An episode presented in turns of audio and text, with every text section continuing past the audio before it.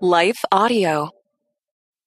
I worshipped my dad. I just really did as a little girl. I later found out he was a deeply narcissistic person. And so he fed off the worship I gave him as a little girl. And so everything was good as long as I was behaving that way. And again, I didn't know any other way. And so my parents got divorced. I found out he had had several affairs while my parents were married, including some pretty nasty details that I got to witness. And he was a womanizer. He went bankrupt financially. He was a very, he was alcoholic, very, very deeply. So very broken man with a lot of anger. And if you weren't for him, you were against him. And so obviously we very quickly became against him, especially when I became old enough to see through the masks.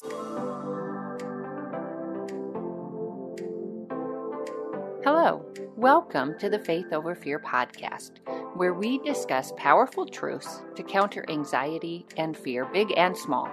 At Wholly Loved Ministries, we are passionate about helping God's children discover embrace, and experience soul deep emotional and spiritual freedom, and we want to inspire you to share that freedom with others.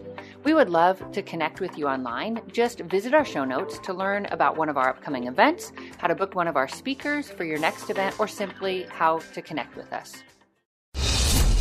Well, good day to you. It's Joel with The King Country dropping in to let you know that our brand new film, Unsung Hero, is in theaters now. It's Luke here. We've teamed up with the creators of Jesus Revolution to bring you this adventure of a lifetime. It's a powerful, true story about a family uniting, growing in their faith, and facing the impossible together. In theaters now, unsunghero.movie for more information. Rated PG, parental guidance suggested. What impacts you every day?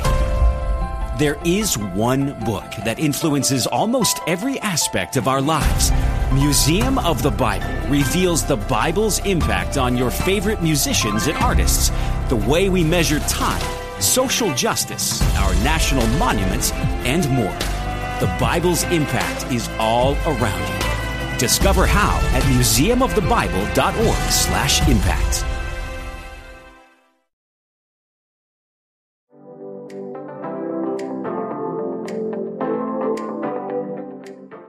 Jennifer Slattery, and had you asked me a couple of years ago if I carried wounds that negatively affected my ability to trust God, I would have said no. But then I began my healing work, which revealed some of the lies initially buried beneath my awareness, but that hindered my ability to fully rest in Christ's grace. And I wonder if maybe you can relate. We've all experienced pain broken relationships, rejection, betrayal, sometimes from the very people who are supposed to love us most. And if not addressed and healed by God, those wounds can distort our perceptions and they can cause us to doubt God's heart and promises. My guest, Stephanie Rousselle, host of the Gospel Spice podcast, she understands how childhood hurts can challenge our ability to fully trust God, how they can cause us to question whether He will truly stay with us and care for us when difficulties hit. Stephanie, thank you for joining us today.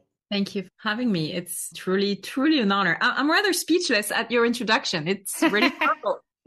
awesome. Well, Stephanie is the founder of Gospel Spice Ministries and the host of the Gospel Spice podcast, which I, I love. I love visiting her podcast and downloading and listening to it. And there she teaches in depth Bible studies. Her personal motto is God's glory, our delight. She delights to embrace God's love ever deeper and to share this love with others. She will tell anyone who will listen there is nothing you can do for God to love you more and nothing you can do for him to love you less. She has lived for her one Lord over the past two decades on three continents, four countries, and five cities through six professional roles. So we maybe need to have you back to talk about just all that, all the drama and stress that comes with those kind of moves. Stephanie, I remember when we spoke, I remember you sharing how initially your childhood home, it felt pretty stable and solid, but that life outside your home wasn't exactly wasn't so idealistic. Yeah, I felt like my home was pretty solid. I was loved by my parents and and I think, you know, for many what we just know what we know.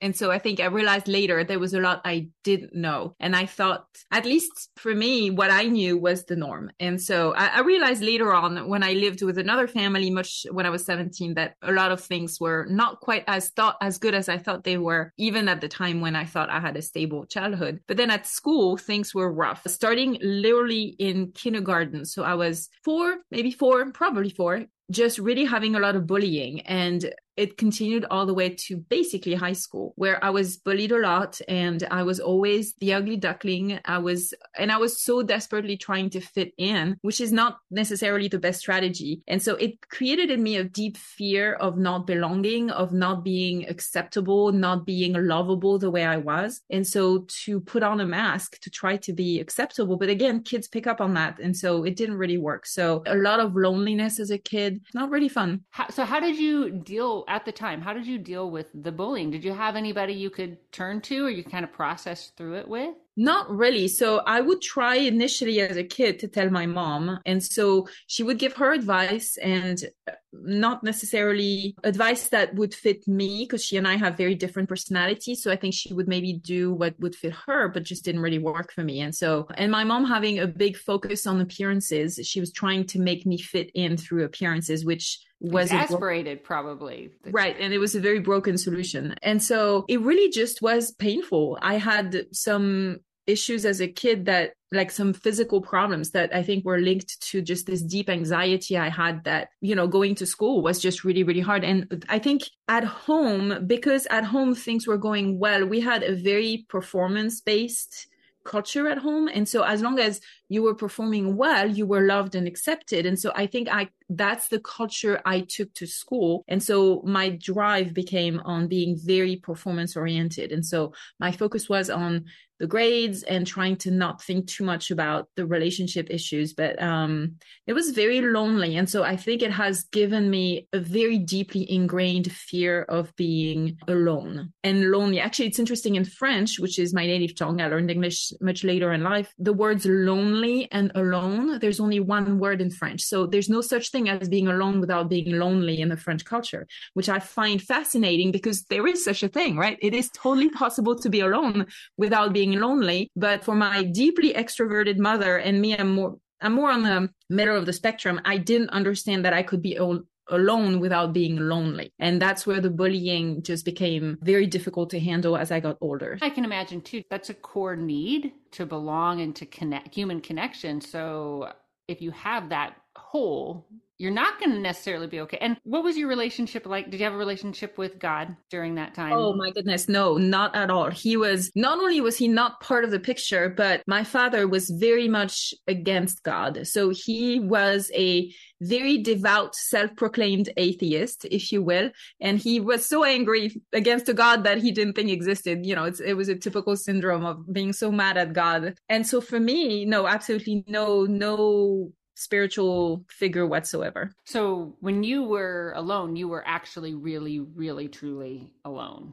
Yes. Or so I thought.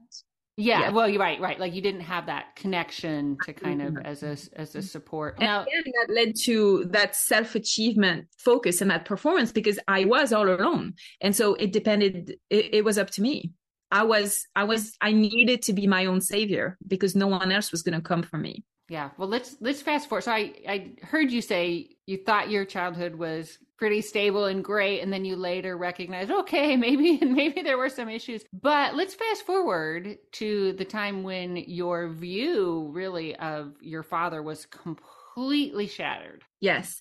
So I was an early teen, so maybe 12 or 13, and I'm the oldest daughter of two, and then I have a brother. So my dad was, I, I worshiped my dad. I just really did as a little girl. I later found out he was a deeply narcissistic person. And so he fed off the worship I gave him as a little girl. And so everything was good as long as I was behaving that way. And again, I didn't know any other way. And so my parents got divorced. I found out he had had several affairs while my parents were married, including some pretty nasty details that I got to witness. And he was a womanizer. He went bankrupt financially. He was a very, he was alcoholic, very, very deeply. So a very broken man with a lot of anger. And if you weren't for him, you were against him. And so obviously we very quickly quickly became against him, especially when I became old enough to see through the masks and the veils a little bit more. And so I became the enemy and never more so than when I became a Christian because for, he was so angry at God and such a strong atheist, quote unquote, that that was the ultimate betrayal. And our relationship never really recovered after that. But it's another story, or maybe for later today. Well, I, I do think it connects. It had to be hugely like the one place where you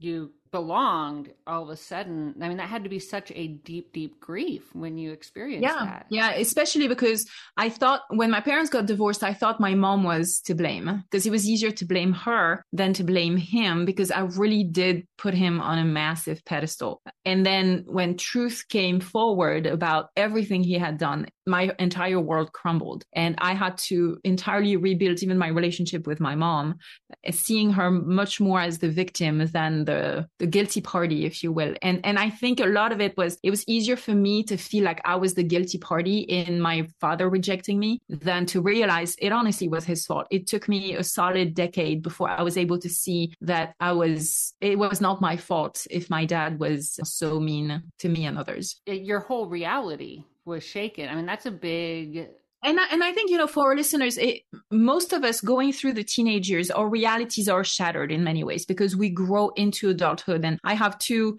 Uh, we just went through you know two teenagers at home with our, our kids uh, being in college now, and I've seen them having to wrestle with their identity and who they were. And so when your entire world crumbles at the time when you need the buttresses of healthy relationships, it's really hard. And and many listeners I think can relate to that and how the teenage years really will focalize the pain. It, in whatever form it may take. It may not be a fatherhood figure betrayal, but those teenagers are so crucial. And I, I suspect a lot more fundamental to our experience of the Lord than we realize often. In my case, I walked into my young adult years, which is when I discovered God, with such crippling that it literally took me probably at least a solid decade or two after that to overcome the wounds from the teenagers. And I think we underestimate the power of those years. Absolutely. So how how did God really help you? You've shared you had a, a, fear of that you wouldn't belong and and it sounds like your world was just completely felt probably chaotic and unstable. So how did god help you get past those fears to a place of trust? Yes.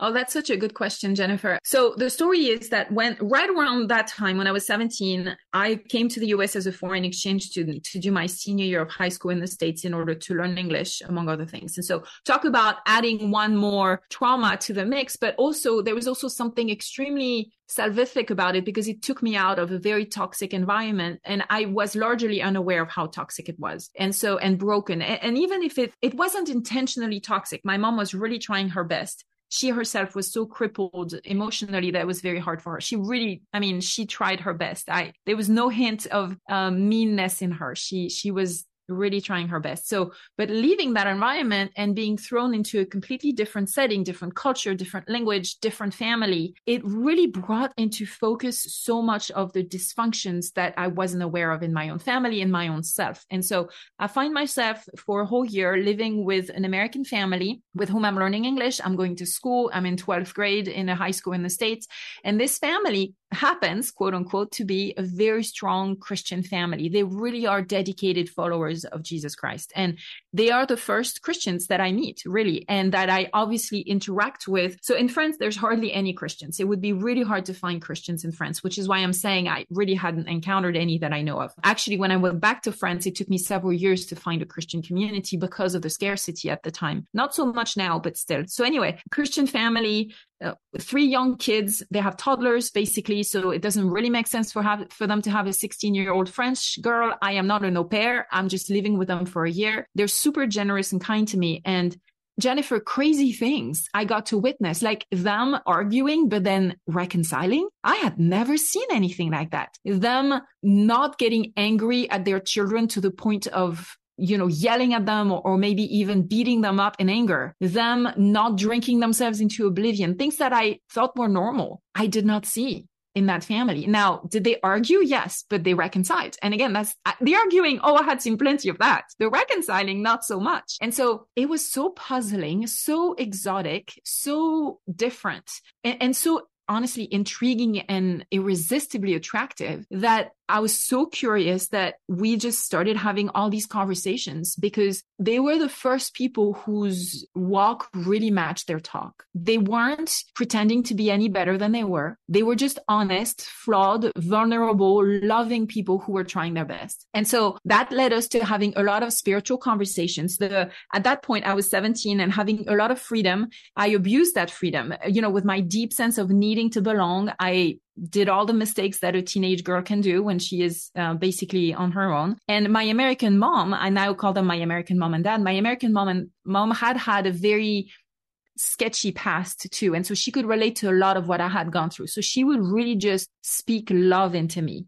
And my American dad would speak a lot of truth through spiritual conversations, philosophical worldview shattering conversations. And so little by little, they introduced me to the very idea of a God who was so different from the terrible pictures that I had been raised to believe would be of a made up God, because I really didn't believe God existed. So any notion of God would necessarily be man-made you know the a, crutch for the crippled or the opiate of the people. And because I had been taught that I needed to be self sufficient and strong in order to survive, because that was my fear, therefore, the idea of a man made God was absolutely not attractive to me. But God was wooing me and he became irresistible, but he used my American mom and dad deeply in that way.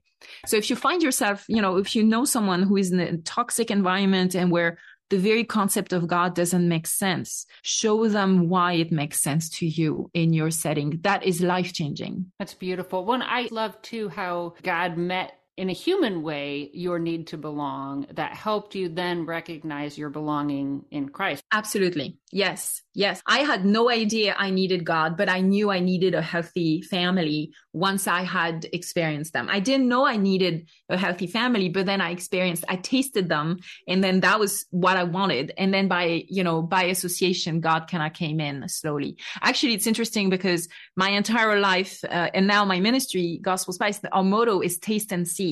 And I think it has to do with that because I really believe God, uh, the way I like to say it, and actually it was one of the things my American family and I did was all sorts of food tests. And because I'm French, I love good food. And, you know, my food culture was a little different from theirs. And so we would try fun things. And one thing they didn't really enjoy before we met was really good dark chocolate. And so I would tell them, well, you got to try it because I would describe it to them. I, you can describe the textures and the flavors, and I can tell you a lot about dark chocolate, but there comes a point you're going to have to take a bite because you cannot know whether you're going to enjoy really good high quality dark chocolate unless you've actually tasted it. And so it is with God. But because it's too scary, sometimes he will allow us to taste and see him through others. And what a privilege to get to see that and then to become maybe one of the ones he uses uh, for others to taste him through you. I, I think it's important for our listeners to hear your story in that, especially those who maybe feel like, okay, I don't belong, or maybe fear that they're not going to belong, maybe encourage them to say, hey, look around. Maybe God is building a bridge through someone that you didn't even recognize. Because I, I could imagine when you were going through, you could have become so consumed with survival and your school trying to excel there that you weren't even open to relationship. I believe that God is always reaching out to us all the time, but we sometimes miss it, miss yeah. him. Okay.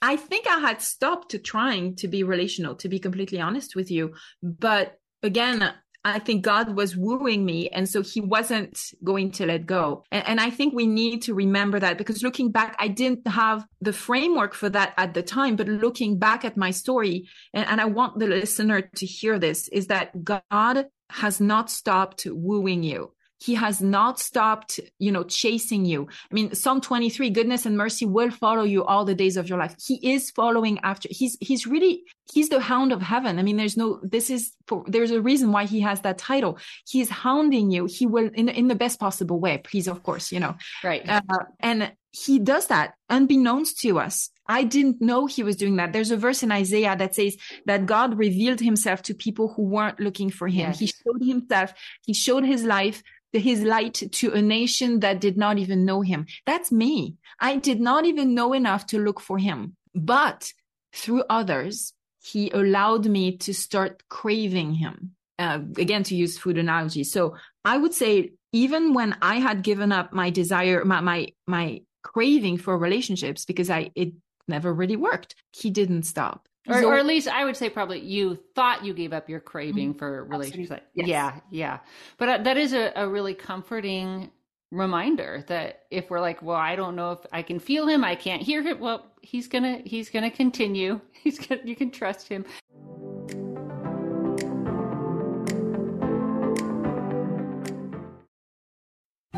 What impacts you every day? There is one book that influences almost every aspect of our lives. Museum of the Bible reveals the Bible's impact on your favorite musicians and artists, the way we measure time, social justice, our national monuments, and more. The Bible's impact is all around you.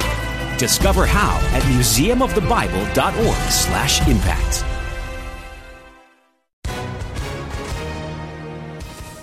Hi, everyone. If you've been injured in an accident that was not your fault, listen up. We have legal professionals standing by to answer your questions for free. Call now and find out if you have a case and how much it's potentially worth. Call 800 497 4410. I'm here with spokesman John Wolf. So, John, tell everyone listening who should call right now. Well, Maria, first off, thank you for having me here. It's always nice to answer the listeners' questions.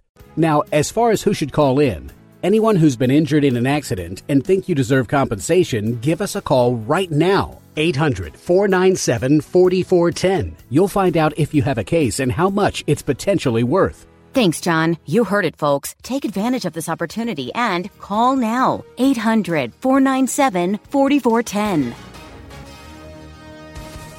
Advertisement sponsored by Legal Help Center may not be available in all states.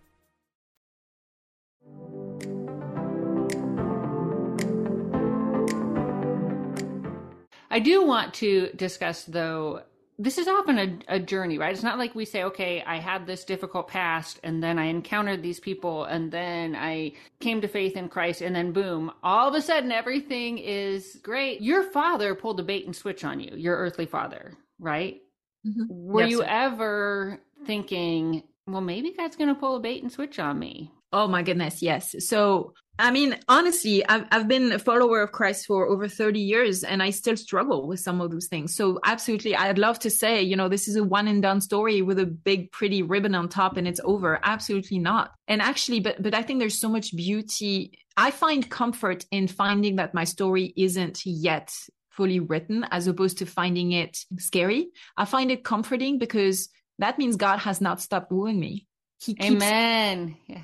He That's keeps on doing it even in my current brokenness, which is nowhere near as bad as it used to be, but it's still here. And he hasn't stopped wooing me. He hasn't stopped chasing me. And I need to know that because I would give up on myself way before he gives up on me. And that's absolutely, I need to remind myself of that every, not every day, but like all the time. I still struggle with the same issues of belonging or trusting him. So the initial great big earth shattering moment for me was when I had come to realization to realize that God was real and that he was really asking me whether I wanted to have a relationship with him or not. So, you know, 30 years ago, all those years ago. And my my gut fear was that he wasn't going to be trustworthy. That he was, I mean, obviously, you know, with my father figure, of course I would think that. I didn't know, you know, the way I came to faith was very intellectual because again, having this big focus on intellectual achievements from a you know secular school perspective i came to faith very intellectually at first. The problem with that is that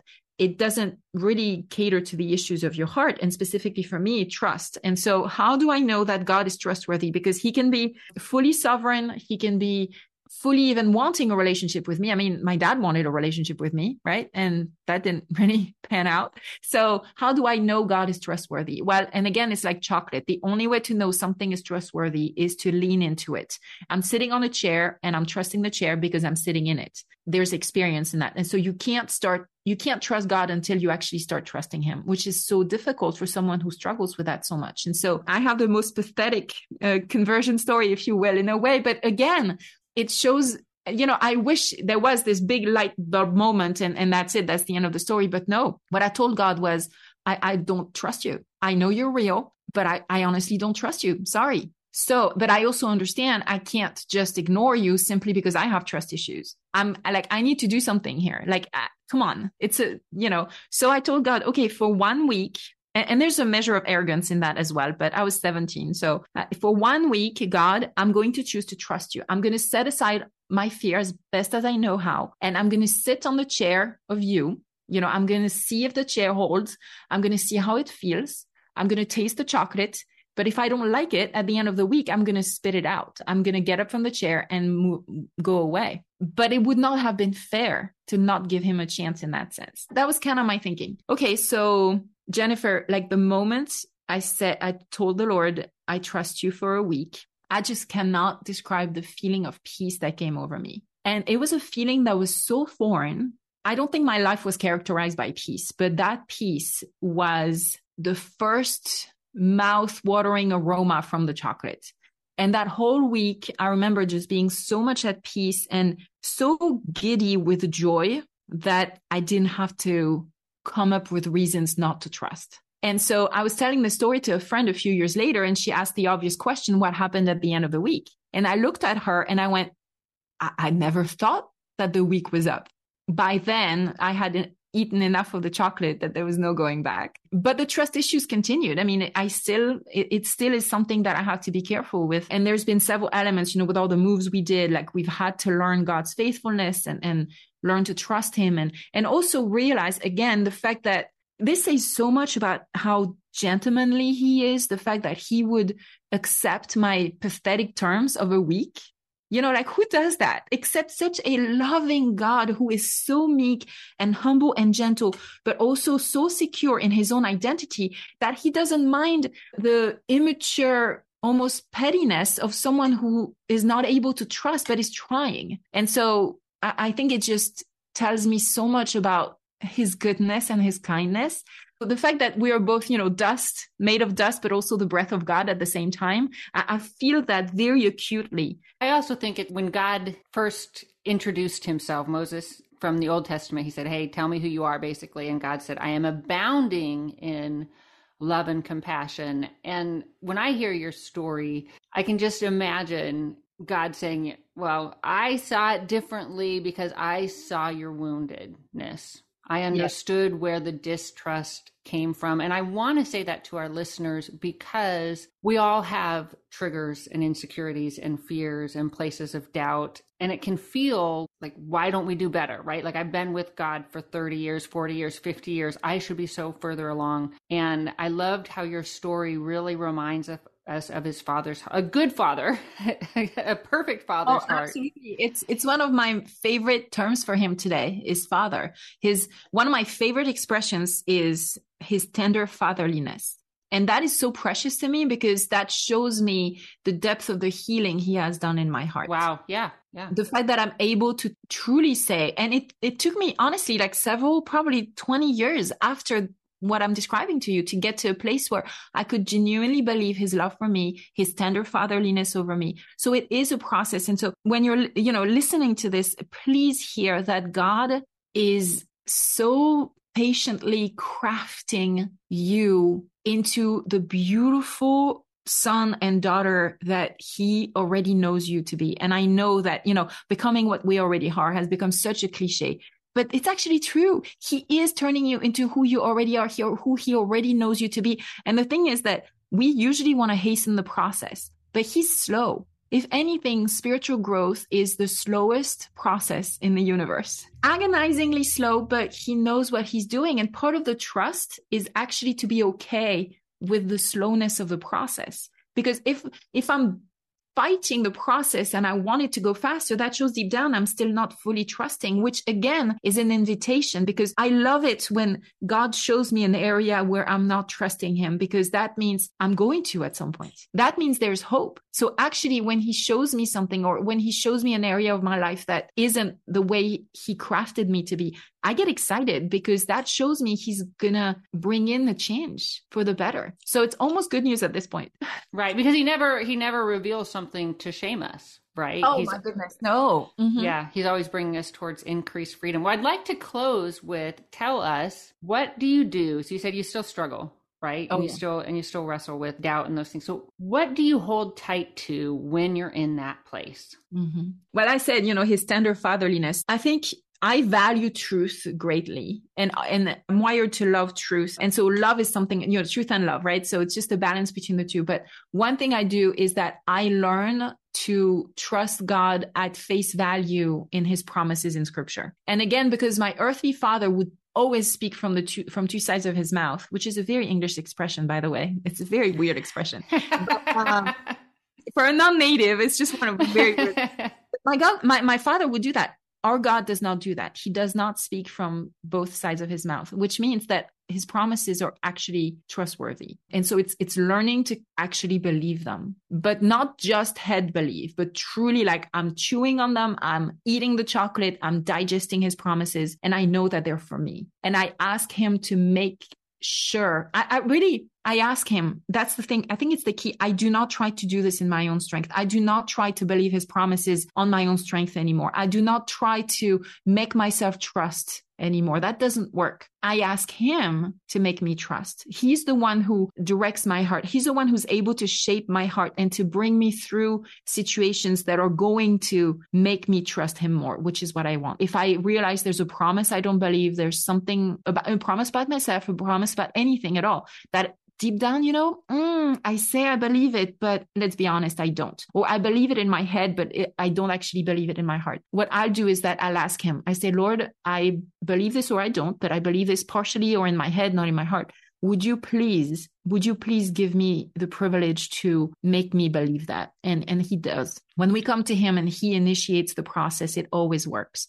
That's awesome. Well, and now that you have us all thinking about chocolate, which there is one of, so I think I shared with you, my husband and I, we had a long drive. And so we were listening to a few of your episodes and you had one about a, it's like a bun with chocolate in it. And my husband, like that was his thing. He's like, when you started talking about this food dessert thing, he was all in. So to our listeners, I rec, I recommend you go to her site. She's got some great, she is a Bible scholar. She does her work very both. I love Stephanie, your truth and grace married together, which is is really beautiful. So Gospel Spice, and we're going to actually put all her information in our show notes. So make sure to go check it out. Stephanie, thank you so much for being with us today. Thank you, Jennifer. It's an honor. I love what you do. You ha- you are used of the Lord to bring so many people into the freedom of His love for them. Thank you.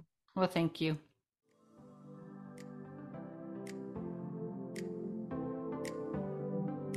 Well, thank you for listening. If you haven't already done so, I encourage you to subscribe to this podcast, then you won't miss a single episode. Share it with your friends. And until next time, may you live as one who truly has been set free. Need more of God's power in your life? I'm Christina Patterson, host of the Teach Us to Pray podcast, providing practical tips on how to grow your faith through prayer. Subscribe at lifeaudio.com.